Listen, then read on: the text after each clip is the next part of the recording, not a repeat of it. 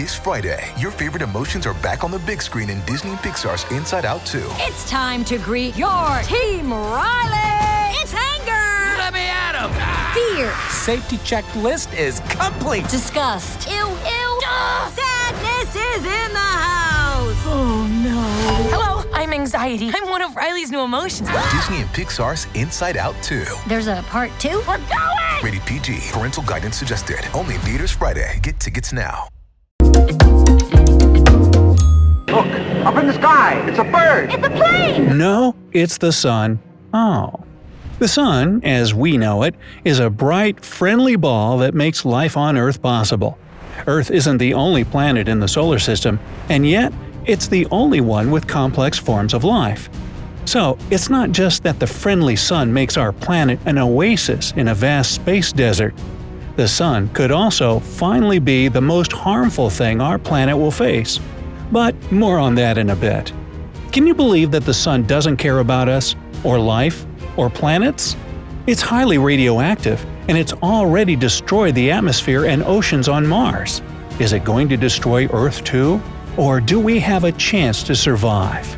Well, unlike other planets, Earth is protected from radiation. Deep inside its mantle, there's a mixture of boiling metals that creates a huge magnetic field around the Earth. It's good for us because that field doesn't allow radiation to reach the surface. There's also an ozone layer, which works the same way.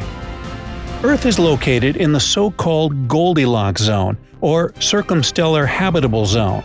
What that technical gobbledygook means is it's not too far and not too close to the sun, and water can exist in its three states here – liquid, gas, and solid. These are basically ideal conditions for all living beings. Now Hollywood has shown us dozens of dangers that could destroy life on the blue planet.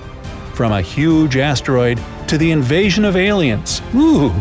But there's a real danger that could eventually burn all signs of life away, unless asteroids and aliens don't do it first. And that's the Sun. Like any star, it goes through different phases of evolution, from a cloud of stardust to a dense stellar remnant, a white dwarf. Now, the Sun is somewhere in the middle of its life.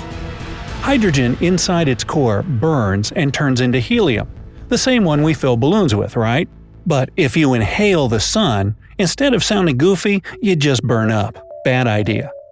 Scientists say that it'll take about 7 billion years for all the hydrogen to burn away and be replaced by helium. As a result, the sun will be getting hotter and brighter by about 10% every billion years. And this is where the problems for the planet start, as the average temperature on the surface of the Earth will be 120 degrees Fahrenheit higher. This will lead to a greenhouse effect like what we see on Venus now. In the long run, the water will be blown away from the atmosphere by a stronger solar emission. In 3.5 billion years, the sun will be 40% brighter than it is now. Imagine a frying pan with water in it left on a sunlit kitchen table. The water would evaporate almost immediately. And this is what will happen to the oceans at that time.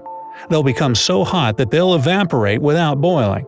Needless to say, but I'll say it anyways, it'll be a very hard time for plants and animals.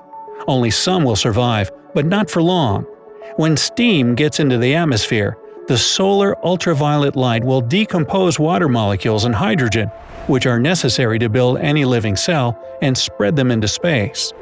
The sun will keep growing and eventually turn into a red giant, which will absorb Mercury, Venus, and probably Earth. But even if our home survives, it'll be a roasted piece of rock rather than the beautiful blue planet we've known our whole life. You're upset that our best friend is going to betray us? Cheer up! 7 billion years is plenty long enough to prepare for survival. And here are the solutions that scientists can offer.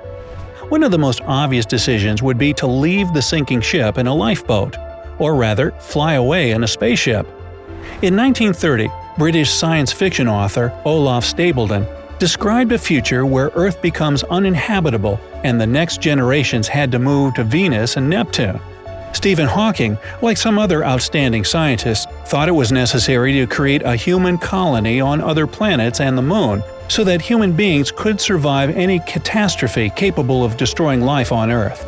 But let's come back to escaping the planet. to evacuate 7 billion people we'd need about a billion space shuttles. Even if we launch 1,000 shuttles daily, which is, well, impossible, it would take 2,700 years to move all the population from the planet. And yes, since Venus would be destroyed too, we'd have to get much farther from the Sun, and the flight would take years. And if you think weightlessness is fun, you'd be disappointed. Without gravity, our bodies age quickly and develop all sorts of illnesses. Years without gravity and protection from solar radiation will do no good to anyone. And then, it's not like there's a comfortable five star hotel on a different planet waiting for us to move in. People on Earth need oxygen to breathe, gravity to walk, water to drink, food to eat. The conditions we need to live are too complicated to reproduce anywhere outside the Earth. This is exactly what drove scientists to a surprising idea. Why not take Earth, with all its resources and inhabitants, and move it to a safe distance from the Sun? Scientists say that when the Sun turns into a red giant, the Goldilocks zone will be 1.5 times farther from where it currently is, which is where Mars's orbit is now. Sounds crazy, and yet scientists have a way to solve this too. Launching a rocket into space pushes the Earth in the opposite direction, just like a backfire. The problem here is that the Earth is too big. It would take a billion 10 ton rockets launched in the same direction to change the Earth's speed by 20 nanometers per second. That's nothing compared with its actual speed of 19 miles per second. Another way is roughly what we saw in Armageddon, a nuclear explosion close to or on the surface of a space body can change its trajectory. It can work well with an asteroid. The film wasn't that far off after all. But the problem with Earth again is that it's too big. And another thing, any explosion means destruction, and that's what we're trying to avoid in the first place. Since the Earth's size and mass are not to be sniffed at, maybe we need some method where they aren't important. Light has energy but doesn't have mass. A focused ray of light, such as a laser, can take energy from the sun, and in that case, the Earth's mass is irrelevant. And yet, even if we use a huge and powerful laser, like Breakthrough Starshot, whose goal is to deliver a spaceship outside the solar system to explore the neighboring stars, it would still take 3 billion years to change the orbit of the planet. We could also reflect the solar energy directly with a kind of solar canvas built close to Earth. Sounds good, but it would have to be, like, really big 19 times bigger than the Earth's diameter. Well, maybe one day we'll have the right kind of technology. After all, a billion years is 5,000 times longer than Homo sapiens have been living on the planet.